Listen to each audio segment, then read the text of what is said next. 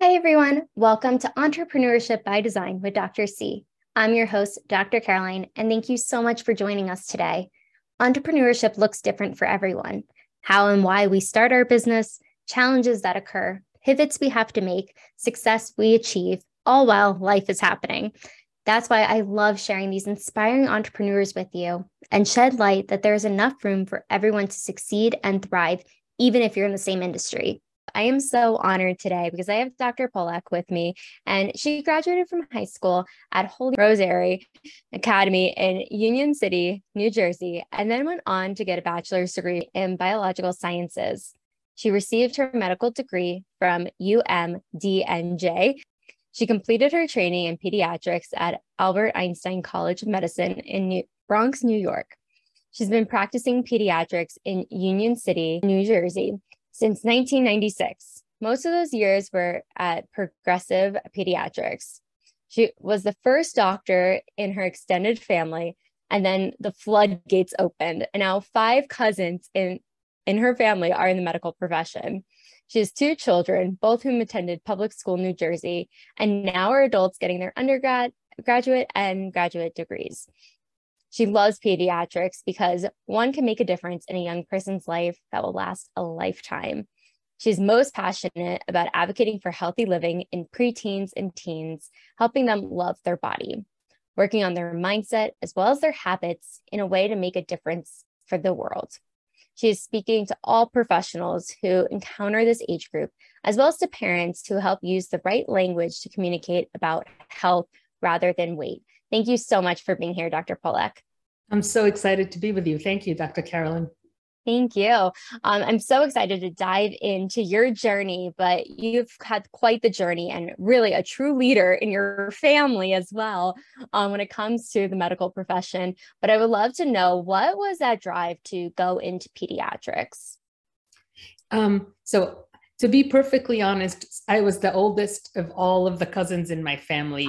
So everybody, whenever we'd get together, and there's quite a few of us, we'd all get together and I'd be like in the room taking care of all the kids. And then the parents would be in the other room, you know, doing their thing. so I've I've been like with kids all my life. I'm I'm a few years older than most of them four or five years older for, than most of them so it was a it was always fun right we got to organize together and play together and and then as we grew older you know also being teens together was a lot of fun so um, I enjoy children very much, and when then I when I made it into medical school, I, you do you know little rotations. So every three months you change a specialty. This is the only one that truly spoke to me, and I was like, my mind is made up. I am yeah. not going into anesthesia. I am not going into surgery. I want to just be with kids all day. And I have to be honest, sometimes it's a challenge because the toddlers don't love you. But the majority of the patients do love you. I believe that, especially when it comes to like shots or anything like that. I have a exactly. toddler age now, and she does not like going to the doctors for the shots. exactly. But she likes her doctor, which is important. So it goes back to, to being the oldest. So you had kind of set the tone for all your cousins as well. And I think it's amazing that you were the first in your family, extended family, to go all the way because it is a journey. I know in the psychology field, it's a long haul as well, but a little different when it comes to medical school. But I love the fact that you focus on teens and preteens and just really about loving their body. You know, my dissertation is all about the mind body connection and mindful eating, especially that age group where it's preteens and teens so they can really truly understand how to really nourish their mind and their body. But i'm curious what kind of drew you in there? What is that love for you? You know it's uh, i think it was because i saw a lot of people cry in my practice. Mm. to tell you the truth before the pandemic i saw many patients per day and i mm. saw 90% physical ailments and 10% mental emotional ailments the pandemic hurt hit, you know hit us and now i'm dealing with about 50 50 to tell you the truth dr carolyn wow. so half of the kids that walk through my practice doors are now dealing with emotional mental health issues and a lot of those revolve around body image um, mm-hmm. you know especially in that age group you know that right this this is what you do yes, for a living yes. so i feel like kids in middle school are really targeted by other kids and teased mm-hmm. and and the things that go on in preteen life are so painful sometimes. And i address it head on with them. I ask the direct question how are you socially? How many people do you sit with at lunch? What's the mm-hmm. conversation like? To figure that out. But when i walked into my office day after day after day and each exam room has a patient in it who when they look at the scale they cry i figured i needed to change my practice right mm-hmm. there we can't we can't just continue to be the same so change needed to happen and it happened in my own mindset after an interesting story that I'd like to tell you. Um, after I was doing a, a well checkup on a young man who was about 14 or 15, and he had gained a bit of weight. And um, I always show the growth chart to the patient and to the parent to show them progression. And after I showed him his growth chart, weight and height, and BMI chart, he looked at me and he goes, I did not give you permission to talk about my weight. And I was like, whoa, child, okay. He's like, he's like, you should not be, you should not be talking about that unless I give you permission. It's a sensitive topic. And I was like, you know, my apologies. And, you know, kind of took me aback a bit. And then I learned my lesson. Right. What is my lesson? My lesson is talking about weight is painful right? It's just a painful situation. Even if you talk about how well they're doing at this moment, it makes them take it home so that if they're not doing well that day, it makes them feel bad, right? Mm-hmm. So that's where I started to make my change about a couple of years ago and to speak differently. So now we speak about health habits, right? Mm-hmm. And that for me, this is now my my new passion because oh, so many of us physicians out there really thought we were helping by telling people they're overweight and how to how to eat. But we can say to them your health your unhealthy habits are affecting your your life. Mm-hmm. and would you like to change any? Let's go on a health journey together. So i am no longer using the word weight loss. I'm not using the numbers to look at a child's health or a patient's health. I'm just looking at their mini habits. What are they doing? Are they moving every day? Right? Mm-hmm. Are they choosing foods that are healthy about 80% of the time? Because nobody's 100%. right? Right? If you've got the 80 20 rule, 80% of the time you're eating healthy, the other 20% less healthy. Okay, mm-hmm. then you know what? You, you'll be okay. It's if you're moving, right? You just gotta move. And so we focus on those things and little tiny habits that over their lifetime should make a difference. And I've seen it in the, in the matter of the last couple of years. It really makes a difference with that mindset shift. So that's why I started doing that. Well, thank you for sharing that. And I think it's just so refreshing to hear that because I think more physicians and in pediatrics and all across the world in medical aspect are really focusing in more on the mental and emotional aspect of a child, especially at that age too, because we have so many opportunities to help mold them so they don't have issues when they're adults and all the other things that come with that when it comes to health.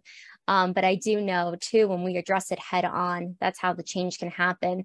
And really focusing on the language, like you mentioned, and like I mentioned in your bio too, of that communication, that language that we speak to children too, because that can trigger so many things. I mean, I grew up in the gymnastics and cheerleading world, so I saw a lot of things around me um, personally, but with body image and how that really impacts children at such an early age when they want to have fun and play and be happy but like asking those questions directly can make such a difference. I'm curious how do you work with the parents too when the child comes in? Yeah so if you're on a one-to-one you can read the room a bit. I'm sure you do that often too right? You yeah. walk in and you can feel the tension where are the tears? Who's looking at whom accusingly right? And then i start to basically talk to the parents and help them understand that they are not the food police. Mm-hmm. their job their job is not to look at their child and tell them stop eating don't eat this and don't eat that. That that seems mm-hmm. like it's going to really ruin their relationship with their child.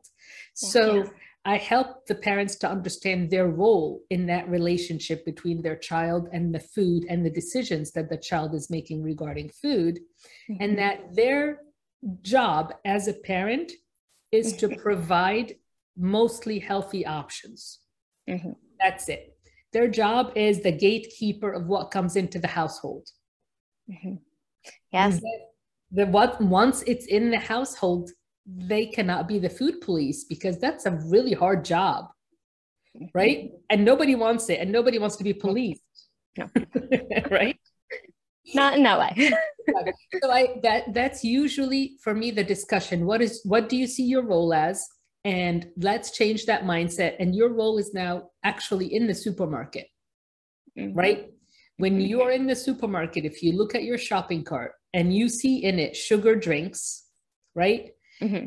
You see in it processed foods, a lot of chips, cookies, etc., and it's not filled with healthy, fresh or frozen fruits and vegetables. Um, if it's not filled with healthy proteins, then let's change that. And we go through their shopping cart, their imaginary shopping cart, and we see what what one or two things they can just take out of the cart and then we change their mindset about what the kid needs in school. Does my child have to have a snack in school that comes in a bag? Mm. Do we have to do that? Really think about it. What happens if your child's snack is an apple? Mm-hmm. Instead of that bag of pretzels. What happens if it's an apple and a bottle of water instead of cookies and juice or chocolate milk? So those little tiny micro habits is what I call them. For mm-hmm. children, they can, you know, over the years, you can really see a huge difference. And I followed it. I followed that that mm-hmm. BMI that used to be going straight up. I followed it become flat. Wow. And I love it. Sometimes it dips down, but just the flatness is such a, you know, it's it's a joy to watch because it's a victory. Yes, it absolutely is. And I think it's a testament to that you're really taking the time with your patients to understand what's going on, asking the right questions, and making them feel safe to talk about it. Because a lot of times, like I know growing up, going to the doctors, the doctor was in and out very quickly and didn't take that time with with any patients i would see like there was be so many people in the waiting room and things along those lines but to hear that there is pediatricians, there are individuals out there really taking the time to find out what's going on so we can counteract any problems that could potential or be potential issues later on in life. And I think that's so rewarding just hearing too, seeing you track it as well and seeing that difference you're making in those children's lives, but also the whole family, because that impacts not just one person, but everyone around them in that environment. But I, I love that. Um, so what has been your like when it comes to your journey of like going to school and everything like that? I'm sure if somebody's watching that wants to go to to pediatrics, I know you had gone to school, you did all the work, but what did that look like? What was that like? Was there any ups and downs? I know I've had some, but if you had any. so um I think my first challenge in the United States, because I moved to the United States when I was 10 years old, not knowing any English, so mm-hmm. I think my first challenge was to fit in, mm-hmm. right? And maybe that's why I really relate to that age group. I was 10 years old and I certainly didn't fit in. Mm-hmm. Right. In any way, Dr. Carolyn. So um, I had to learn the language. I was bullied in school oh. because they didn't like many things about me that were different. Right. Mm-hmm. And um, I used to come home crying. And then I used to come home and watch the Brady Bunch. Oh, such a good show. and I was looking at Marcia Brady. I'm like, I look nothing like you, Marcia Brady, but I want to be you. And it's so interesting, like, you know, who you idolize as a 10 or an 11 year old. Um, yeah. Yes, I was never going to look like Marcia Brady. Uh, but, but through just, you know, going to school, sucking it up, I suppose, is the only way I could say it. Because at that time, there was like, if, if you told someone that you were being bullied, they'd be like, yeah, man up. Don't worry about it. Mm-hmm. Um, so that, and then I learned English both in school and to be honest, from the Brady Bunch. Um, and, um, and then high school was much better. I made two very good friends who were very supportive. Mm. And then um, in high school, you know, I, I felt supported by my peers and by my teachers. And then I think that made a huge change. It was one teacher in high school who was teaching anatomy and physiology who just, I don't know why, she made me love the body. And I was like, I can do this. I'm just going to study this thing. And um, that's how it started.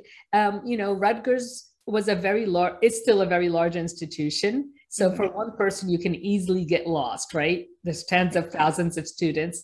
So I felt like one of many there, and the support was different. Mm-hmm. And I remember when I was uh, almost graduating, I needed to decide to take the MCAT or not. And I went to talk to my advisor, and he sat me down and said, Look, I just don't think you're going to make it into medical school. You should just do research. And I just, it, it kind of took me aback a bit. And then I made a decision that he's wrong. Clearly, I made a decision that he's wrong.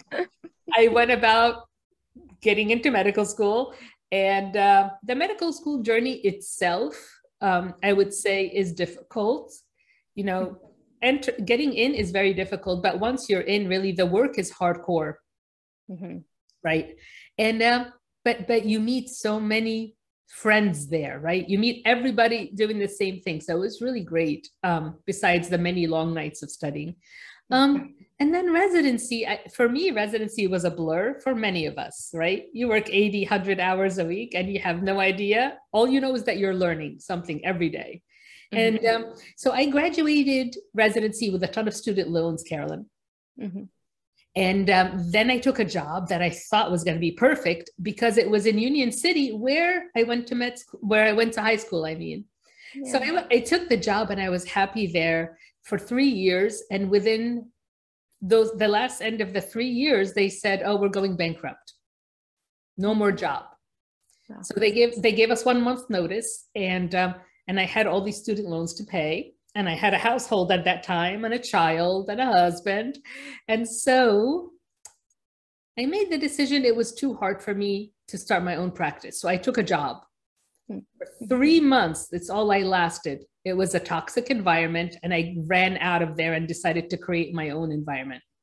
So that's when I started my practice, and I was in this practice not knowing what to do business wise to be honest right mm-hmm. just yeah. making one one good decision then one bad one good one bad until i figured it out mm-hmm. uh, super scary but it's done and that was 26 years ago now if I think about it correctly. So that's been my journey. And then I think my biggest journey has been over the last two to three years when it was very difficult for a practice to survive the pandemic. Yeah. Okay. So no one was coming into my practice. They were afraid of getting COVID there. Mm-hmm. Okay. Mm-hmm. And uh, whether they they had well kids or sick kids, they just stayed home. And no one was allowed to go out anyway in the beginning of 2020. And so I had to, you know, lay off and furlough some staff members and um, a lot of my colleagues decided to close their offices, either temporarily or permanently, but I didn't. I did not close for one day since the pandemic started. No. We were open 20, we're not 24, but we're open seven days a week. Mm-hmm. Um, so we did open and we had to pivot a lot, right? We had to make a lot of big changes in how we do things. Um, I think that's what entrepreneurship is about if you think about it. It's about pivoting. Okay, what's happening here? Pivot. What's happening there? Pivot. And then I I discovered social media. yes. you know, YouTube is YouTube is really fun. I was terrified to make videos, but I did it. Yeah. And then I was terrified to be on Facebook, but I did it. So now I feel like social media is a huge part of how we communicate. So I am using social media, and my goal, Dr. Carolyn, is not to speak or help you know two or three or 50 patients but to really talk to the parents and the professionals that are doing this and help them to tweak their words because it makes a huge difference so i'm hoping that they start to call things this is a health journey let's go on a health journey together mm-hmm. not a weight loss journey um, let's talk about movement not exercise because a lot of kids hate ex- exercise, but they certainly don't mind going out for a walk. Mm-hmm. if you don't call it exercise, right? And and the most important mindset shift for me that I'd really love to spread the word about is that struggling with weight is not a personality weakness nor flaw. Mm. Well said. No, there's so much to unpack there. But the first thing I want to say is I am so glad that you didn't listen to, I think it was the college counselor saying that you couldn't go to medical school or just to do research. And you're like, no, I, I'm doing it. And I think that just shows the tenacity that you have and just the willpower of, yeah, I'm doing this. I know I can do this. And you set the path for others and you're showing people one person's opinion or thoughts does not define who you are, what you're capable of. So I just wanted to comment on that because I think that's really important to drive home. But I love that the journey, it's ups and downs. But even when you started working in Union City and then moving into another work environment that was toxic, again, recognizing when enough is enough and you need to get out of a situation that is not serving you, even if it's a few months, even if it's a few years, knowing when the time is to go and not staying stuck huge, huge.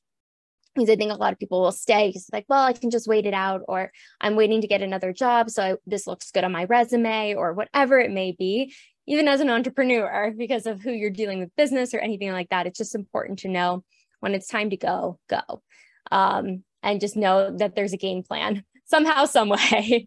Yeah. and then moving into starting your own practice. And when COVID hit and the pandemic, how much that might have shifted everything. And it did, but in a way where you were able to get your name out there more and get on social media and putting things out there, but not closing your doors. And, you know, a lot of people did struggle of keeping it open or not in every field, but like we are talking about, entrepreneurship is all about pivoting. You never know what's going to happen, but it's still being able to pivot with the times and what makes sense. And I just think it's so important language, going back to the communication factor of how parents are speaking to their children, but also how professionals are speaking to children too, because it's really important. That mind is a sponge and like protecting it so much. And that's how I feel, at least too. But being able to really tweak it instead of saying exercise movement. Some kids love dancing or just having a good time around the kitchen. They're like singing and dancing while they're cooking, whatever it is, but moving their body. So knowing that how much the mind and body are connected but a lot of times people will stop themselves because of the mindset and think, oh, well, I have to lose weight or I have to do this. Instead, tweaking the conversation of around health and just what is important for us, for everyone else too in the world. Um, but if you could give one or two tips, maybe even three, if somebody is going on this journey to become it, going into pediatrics or just in the entrepreneur world, what are well, two to three tips that you would give? Um, well, I would give number one, please, please, please learn the business of medicine because it's really important. There are so many resources now that I didn't have back then. So they probably will not teach you the business of medicine in medical school, which is okay because online there's so many resources. I joined a group of like-minded female physician entrepreneurs and mm. they are my rock. We bounce things off each other all the time. It's called EntreMD business school. I love it. We're in this community. We meet once a week virtually and sometimes twice a year actually we meet in person. Oh. and we support each other and exchange ideas. And so this kind of a group so if you're if you want to go into med school, study hard, get in there. Once you're done, don't forget the business of medicine is equally important. So learn it, learn it. We're lots of us doing it out here, lots of us. So learn from us, come and ask questions, get into the right community. Number one. Number two is go into it understanding that if you want a successful practice or business, you must market. You mm-hmm. can hang up your shingle and wait for people to come, and that will be successful in five to 10 years. Or you can get out there and make videos and go on podcasts and be proactive and post, post, post about how wonderful your practice is. And it will be great in two years instead of in 10 years. So you got resources, use them all. That would be number two. And number T is number three is your team Your team is gold. Okay. If you find people who are driven by purpose, not by money, hold on to them like they are gold. And that's what I have. I love my team. I'm calling them out right now. We've hired and fired plenty of people who are driven purely by money, but my team likes to help patients. Yeah. If that's what gives your team joy, you're done. You're going to have a great practice. Those are the basics. You need a good, solid foundation of people who have done it. You mm-hmm. need to put yourself out there and you need a great team to support you. Yes. Yeah. Those are amazing tips. And you're absolutely right. In school, you don't learn the business side. Even if you go to school for business, you don't always learn the depth of it. And, and you just have to do it essentially. But I love that you said, like, when you put you don't put up the sign and say okay i'm open and expect everyone to run in. I mean i did when i started. That's not the case. But marketing is such a big aspect but i love the fact that you brought in the team too because it really is about having a solid team. So it makes everything work because we're not great at everything. As much as sometimes i'm like okay i can do it. Let me take it on. I like to learn it but then handing it off and it goes back to like delegating and understanding too who's going to be the right fit, but people that are driven that want to continue. So I've been having such an amazing time talking to you, and I'm sure everyone has learned so much from you. But we're going to jump into the rapid fire questions if you're ready for them. My goodness, hold on, hold on. so the first question is What motivates you to work smarter? I want to make more impact. So working smarter will help me to help more people earn more money so I can give it all away. Mm, I love that. Touches the heart. um, so if you were a superhero, well, you are kind of a superhero, but if you were a superhero in a different way, what would be your power or powers? I consider Mother Teresa a superhero, someone whom I can never aspire to. Um, I try, but the truth is, that my superpower would be kindness. That's all I want. I think, mm-hmm. yeah, that's what I want. Yeah, I like that. If everyone would be a little kinder too, it'd be a different world. what is the most daring thing you've ever done? Honestly, start a mm-hmm. private practice with $80,000 of student loans sitting on my shoulders. That that was brave. I mean, to be honest, I'm not I'm not a risk taker. I don't mm-hmm. gamble and I don't do too many risky things. But mm-hmm. for me, that felt like I jumped off of a cliff. Yeah. It is scary because it's the unknown, especially if you've never done it before and student debt looming. I get it. it's yep. a thing. It's a thing. Uh, what is the phone app that you use the most? Gosh, I like so many phone apps. It's really hard to tell. But I recently discovered a really cool phone app called Bloom, and it helps with mental health. Um, oh, I've heard CBT uh, app, and and I admit I like it a lot. it is really good. I use it, and if my patients have to wait for a long time to see a counselor, we start with Bloom. Mm. I love it. That transition. Yeah, I think it, it's a fantastic app. Highly recommend it. Yeah. What is your favorite family recipe? So if it's a traditional recipe or one you love to like make together as a family. Oh, I love some. It's an Egyptian dish because I'm Egyptian. It's called koshari, and it's made out of rice and lentils and onions and chickpeas, and it's just spicy and so yummy. Oh, that sounds delicious. I'm like, I want that for lunch. Love that. Um, so if you have a day off when you're not working, because I know your practice is open seven days a week, but when you are off, what's your favorite way to spend that day? I love going paddle boarding with my partner. Mm, we I go paddle boarding, just hang out on the little island and do nothing.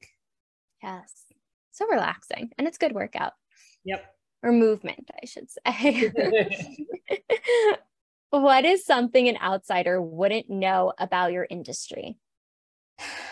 I think one thing people don't understand about my industry is that there are tiny profit margins, not big, we give a lot of vaccines in pediatrics, and they're Mhm. very expensive, and we often lose money on them.